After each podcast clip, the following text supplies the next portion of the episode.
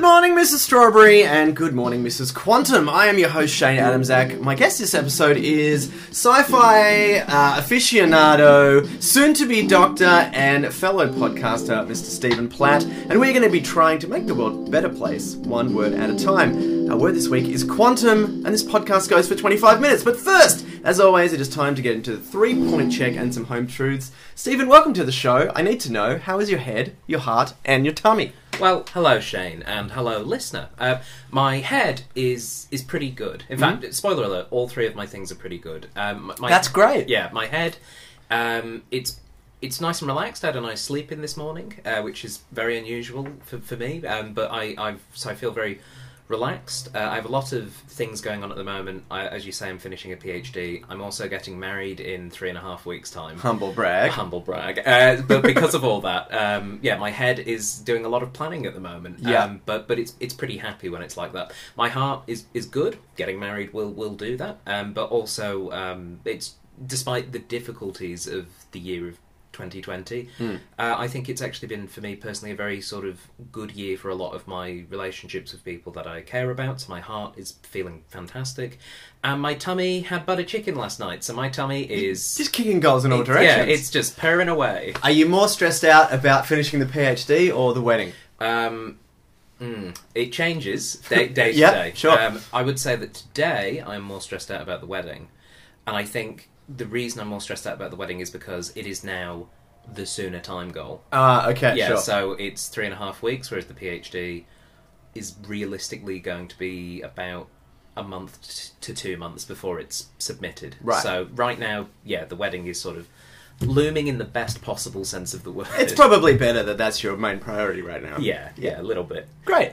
Um, so, as part of being my guest, Mhm. you get to ask me a truth question. Anything Yes. you want can be as serious or as silly as you like, and I'll give you as honest an answer as I possibly can. So, is your time to shine? Okay, well, I've been thinking about this. What do I really want to know about Shane? Mm. And uh, thinking about um, things like like love with the heart question.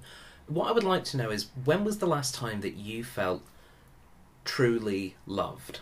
Like, what was the last Oh. instance of? Uh, it, do- it doesn't have to be romantic love Yeah. or anything like that. Just a feeling of, I feel really loved right now. Ah, that's such a great question and a tough question as well. Mm. Um, I mean, I feel like like my my family and I are all very close. So I, like I feel like a constant love from them whenever we're together. But but like in terms of like maybe someone new, like there's been friends that I've made sort of outside of my regular circles in the last couple of years, which has been kind of a nice thing because it, it it can feel strange and a bit difficult, like as a quote unquote adult to make new friends sometimes, especially when you work in theatre and most of the people you know are sort of within that industry. So I would- I would say like that I've made some very close, closer than expected friends over the last two years, Mm. and through those people I've felt like new new love, if that makes sense. That absolutely makes sense. Yeah. I totally get that. It, it is strange, I think, because of the nature of working in um, creative industries like theatre Yeah. um, and live performance. You are sort of constantly making new connections, and quite often those connections become friendships. Yeah. But sometimes, at least I find, um, I I really like being friends with people. I, I don't know if I've got like a deep need to please people or something, but Yeah. but I find it very easy to go, oh, this person is my friend now because we have these sort of shared connections. Um, but I, I do wonder if that is more sort of an indicator of the type of work we do. Like if I worked in a bank, Yeah. would would I be like, ah, I'm friends with all these customers now? I don't know that it would work like yeah, that. that's a very good point. Um, and like I've taken up like a few new hobbies as well this year, and like even through that, the interest that people have shown in you know some of the ways that I'm sort of been forced to express myself creatively, um, I felt a lot of love through that as well, which has been really nice. Um, how about yourself? Are you feeling a lot of the love this year? We've been Yeah. thrust into some, to some very strange circumstances. Y- yeah, I think um, it was interesting because I, I was sort of in some interesting circumstances um, in terms of the changing nature of like my family structure even before COVID. Sure. Um, my parents both have worked for a very long time in health. Yep. And they both had quite big career changes in the last uh, 18 months. And as that was happening, COVID was happening as well. Yeah, Um, right. So my mum still works in health. She works very high up in sort of like um, palliative care administration. Uh, but she got a job over in Victoria. So she moved earlier this year Oh wow. to Victoria. Yeah. Um, then, of course, things got very bad in Victoria with COVID. Yeah. And fortunately, she has been able to move back here, but still do the job remotely in Victoria, Oh, for that's example. very lucky. Um, but yeah, so I, I suppose the the sort of changing nature of those relationships, um, in terms of like my, I guess my family support structure, changed quite dramatically. Um, and I think it one of the things it did is it made me appreciate more those structures that have changed, but also the structures that stayed the same. Um, so I think yeah, the nature of of that um, change and how how love acts through uh, the change of circumstance. It's it's just been on my mind, and that's why I was like, I want, Yeah. I want to know where Shane's at. Wanna Yeah, know- totally reasonable. And I think I think this year especially has really made. I mean, I know it, for myself it has, and for a lot of other people, like made people really assess the important people in their lives, Mm. um, and those people that you really do care about, and you really do want you know close and to be in close connection with. Yeah. And it's caused a lot of people to you know reach out to maybe people they haven't talked to in a long while, Mm. um, and I think that's great. Yeah. Um, the other thing I think is really great is you picked a word which is quantum Yes. which is a very sci-fi, sci-fi slash sciencey word. Mhm. Uh, why did you pick this amazing word, which we definitely have not had yet? Uh, well, I think quantum is one of my favourite words, um, and I think the, the reasons for it are a little bit manifold. So it is very science fictiony, and Yeah. my last sort of seven eight years uh, working in academia have been based around science fiction academia. So the PhD that I'm finishing at the moment is in science fiction in theatre. Uh, Fantastic. And specifically looking at how do we perform science fiction live performance, what's worked in the past, not a lot. They say it can't be done, Stephen. well, It can't be done. some people do say that, Yeah. uh, and they they're not being uh, ironic like yourself. um, and also, I believe that they are wrong. It can be done, Yeah. um, but I think the questions are how, and more importantly, why um, should it be done in this way? So that's what I've been looking at, uh, certainly for the last four years in the the PhD. Um, but, so quantum is a word that kind of gets used in science fiction a lot. It's my, it's my favourite kind of leap. Exactly. Yeah. Yeah. it's fa- and again, I think I think Quantum Leap is a great example because I think that when we talk about quantum in a science fiction sense, we actually mean the word magic, Yeah. um, and I think Yeah. that's such a lovely way of sort of having magic in something that kind of eschews magic at the same time. Like if Yeah. you're watching your general science fiction program and they go, "How did you do this?" Oh. We can do magic. You go, ah, that undermines the whole premise. But if they go, Yeah. oh, we did we used quantum physics or we used quantum mechanics, you go, hmm, yes. Mm. I think I think the, the Avengers Endgame is a really great example of this, where the the time travel mechanic that they have um, in that film is essentially magic, Yeah. um, but you couldn't have. And yet, weirdly, I think in the Avengers you could have magic because it's established characters like Doctor Strange Yeah, of course. can do magic. But then you see you see Smart Hulk behind the you know all the computers. and You're like, oh, Yeah. he's doing science. So Yeah. this must be legit. Yeah, and they, they explain it, and they even try to explain it using like movie language of like, so it's not Back to the Future rules. It's this. And I, I think that quantum, I, I really like the use of quantum in that sense, even though, of course, you know, friends in the uh, scientific and mathematic communities will be like, no, it's to do with quantity or very small things. Yeah. Um, it is, but I also really love from a from a storytelling and fiction sense that quantum is is sort of like acceptable magic, I guess. And I think for science fiction storytelling, I I've I've, I've formed an opinion, uh, which is that um, hard science fiction, though great, loses a lot of the joy that can come from science fiction from a need to be serious.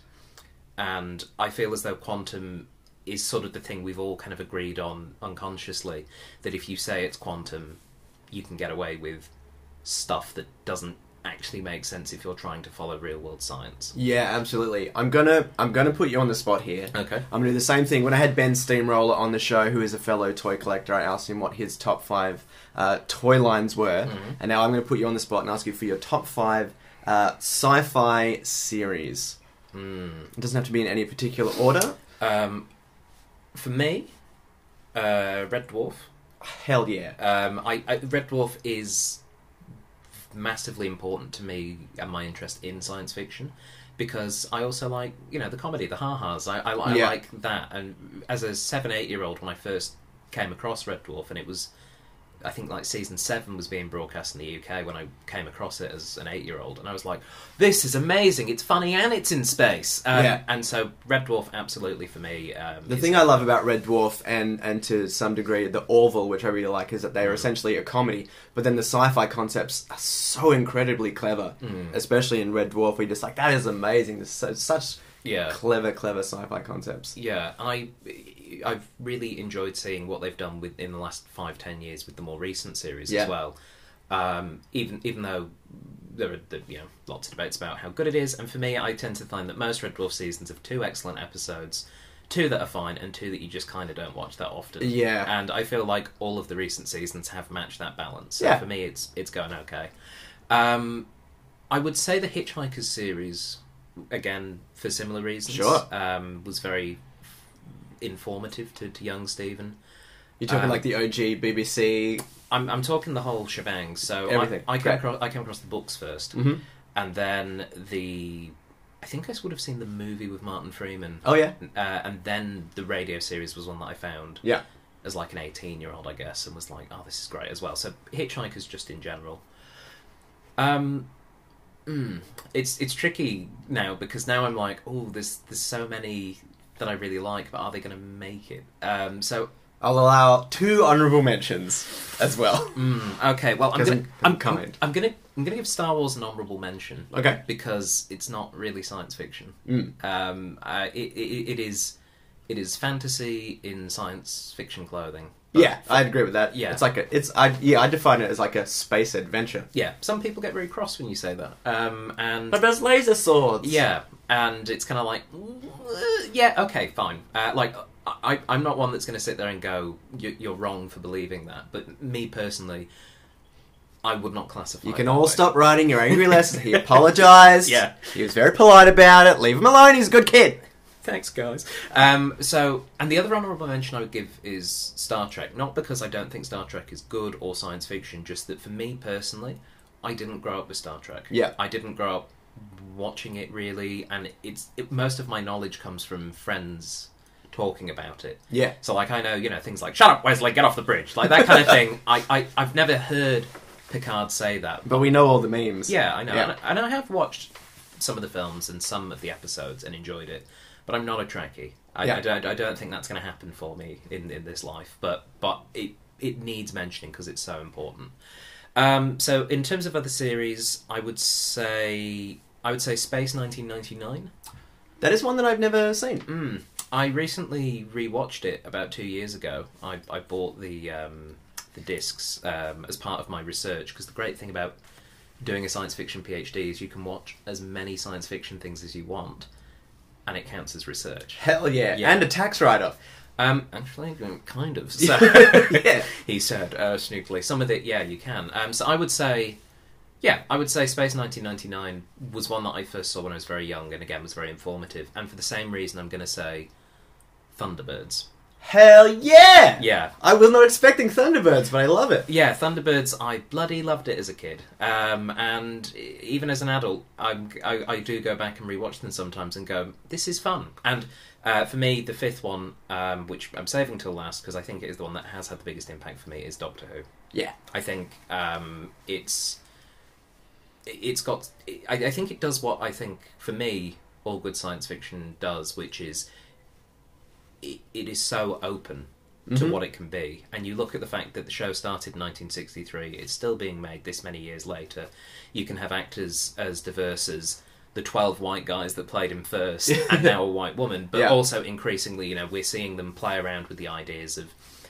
I, I think Doctor Who is almost like a good dipstick for like where we're at with science fiction, particularly British science fiction. Yeah, totally. Um, so you know, you look at the '60s, and it's oh, it's William Hartnell, it's Patrick Troughton, and they're sort of older men, and they're a bit bossy, and you can oh, let's see what it's like in the '80s, and oh, it's weird and colourful, and like the stories maybe aren't great, but there's some fun things happening. Like the Happiness Patrol, yeah, yeah, exactly. uh, where the bad guy is made of candy. yeah, you dip it into into the 2000s, and you look at you know obviously David Tennant and Chris Eccleston running around, and, and even today, you know, Mm. you've got um, I think the most recent Chibnall run series are so kind of intriguing because they are just they're eschewing so much of what the show was to Yeah. create something new.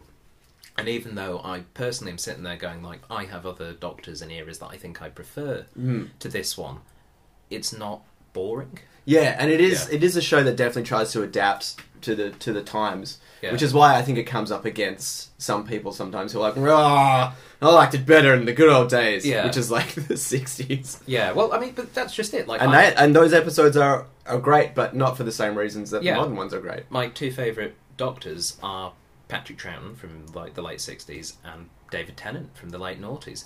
Massively different shows, massively different characters, entirely different structures, but they they sort of retain an inherent sort of sense of adventure and fun storytelling that kind of reflect those two eras. If you could have your dream cast hmm for the next Doctor, Mm. another tough question. Yeah, yeah. Really, What direction would you go in? Mm. and you have to you've got the task of trying to appease the old fans Mm. appeasing the masses trying to draw in new audiences there's absolutely no way you can get this exactly right Yeah, but i just want to know what you would do that is an incredibly tough question. mm-hmm I have a more of a concept for a companion story that I'd like. okay So, whoever the next Doctor is, do whoever you want. Yeah. Like, make it Richard Armitage. I know he gets linked with it a lot, Mhm. uh, or Richard Ayoade. Any of the Richards. Whoever. oh my god that would be amazing i'm back Yeah. in that All let's right, say it's him okay. So let's say it's Richard Ayoade. yeah I would really like for the Doctor to find a companion um, who, because the companion is usually female. Let's say it's it's a young female person from from Britain, and they have one season of adventures where you go, oh wow, this was really fun. What a great companion. Da da da da da. And when they get to the Christmas special, they resolve all the Christmas stuff, and she goes, I'm going to take you to meet my family. And when they go to meet the family, the door opens, and her parents are Mickey Smith and ah Martha Jones. yes I would bloody love for like maybe 10 years, 20 years down the line for them to still be doing the show and for them to go, these are two people that have travelled with the Doctor that we know have gotten together. Yeah. It's sort of the, the lore of the show. yeah Wouldn't it be great to get Noel Clarke and Freema Agyeman back to play the parents of this companion and be like, no, you don't know what you're going into. The Doctor's mad, and also their face is different now. You know why? Why are they played by? Why are they played by Finn Wolfhard? What's going on here? Wolfpack. no no no no Ugh. Yeah, Um, um, but that, that's what I'd like. To I love that concept. I'm, I'm sure people from the BBC are listening Mm. amongst my tens of listeners. So Yes. you can contact us, Stephen, at the details we'll reveal Mm. at the end of the show. Mm. Um, are you looking forward to getting the title of Doctor? Yes, um, I I am not just for the fact. Literally the only reason I would do a PhD. It's one of the main reasons I did it. I'll be honest. Um, I really like the idea of being able to go. Oh, my name's Stephen. Oh, with a PH, now with a PhD. Uh, like that. That's a very appealing. pretty good. It's a very That's appealing. pretty joke. good. That's something I'll never have. I'm sorry, Shane. That's okay. Um, but the yeah, the, the Doctor title I think is something that there is a part of it. There is there is a little bit of ego. It's not enough to keep you going through a whole PhD. I've discovered. Like if you were Sure. if you were just going in it just to get that title, you would you would not last. I know quite a few people that ha- uh, like either have done a PhD or are currently in the process of doing a PhD or have quit a PhD. Yeah. And the amount of work that goes into it just breaks my brain. it's it's pretty insane. Um, but but also for for me, um, I, I'm quite I'm quite looking forward to it. But it is part of it is is social, I think, because my my fiance, soon to be wife, is a doctor. Um, she actually her graduation ceremony is tonight. Oh, amazing. Yeah, so she's um, she's got the title. She's she's Doctor Ellen Sears. Um, Congratulations. So yeah, I'm kind of like I need to catch up, otherwise the, do- she's going to be bossing me around. She's a doctor. I have to listen. Um, but also, you know, a lot of my friends, b- because of working in academia, are people with qualifications like doctor or professor or things like that. Um, so a, li- a little bit of it almost feels like keeping up with the Joneses to Yeah. an extent. Um, I feel like you definitely found a found a topic to cover that's sort of really in your wheelhouse as well. Yeah, well, which uh, I'm sure helped keep it interesting. Well, that that was the main reason I got into it. I finished my uni undergraduate about ten years ago as a film student, and the only thing I learned from four years of doing film studies was that I didn't want to work in film, really. And so I was a bit lost for like a year and a half, and I was working like medical admin jobs, just kind of like earning money and kind of going, I don't know what to do. And um, I was speaking to someone who is now a doctor, was not a doctor at the time, Mhm. um, who basically said, have you considered doing postgraduate study? And I was like, what should I do for postgraduate study? And the idea of, well, I like theatre and I like science fiction. Why are those two things not something that come together very often? Um, and so that led to an honours study looking at the history of science fiction on stage, and now a PhD study of looking at the potential future for the genre in uh, live performance um, and it's I think it's an area of live performance. I mean, obviously, theatre and how we do live performance is going to change radically anyway because of the COVID outbreak. Mhm. But I think the the possibility of um, of the theatre becoming more of a a home base for new science fiction stories um, and for new types of science fiction stories and writers. I- I think it's got real um, real possibilities there. There's a real chance, and I also think that for the practice of theatre, it's important to attract new audiences um, as I suppose traditional audiences move away or die off. Mm. Um, and it's it's a constant question in entertainment about how you refresh the audience. And I think for theatre, it's it's unlikely that it will ever go away, um, but its relevance to how we do entertainment is constantly in question. I think, Absolutely. and the idea of it becoming like a science fiction hotbed, I think, is one way that it could potentially uh, have have a greater legitimacy going forward. This year, especially, has been a real kick up the butt. I think for a lot of um, Mm. artists who rely on live performance, whether Yeah. that be in theatre or you know musicians, whatever it may be, reassessing uh, the way they work and the way they're going to work in the future. And I very much look forward to having you as part of Captain Spaceship uh, in Fringe World 2021. I am looking forward to it too. Uh, improvised science fiction is is really great. There's not a lot of it. There's not a lot of science fiction plays in general. The last ten years has kind of been quite a good boom for science fiction shows. But yes, the uh, Captain Spaceship, which is cited in my PhD. Hell Uh, yeah! you, in fact, two of your shows are now academically cited. Great. That and Stasis. That gives me some legitimacy. Let's It not does. talk about stasis though. Um, No, but Stasis was good. It was a really good example of like one act, one one single performer science fiction, and like those shows are really important. There's a really great one I saw last year called One Woman Alien, which was Cool. um, a comedian. I think her name is Katie Schultz or Katie Sherl. Um, she's over in the UK, and she recreates the film Alien in one hour, and she plays all the characters. That sounds and that, amazing. and that kind of black box theatre like that, and like Stasis, um, which I.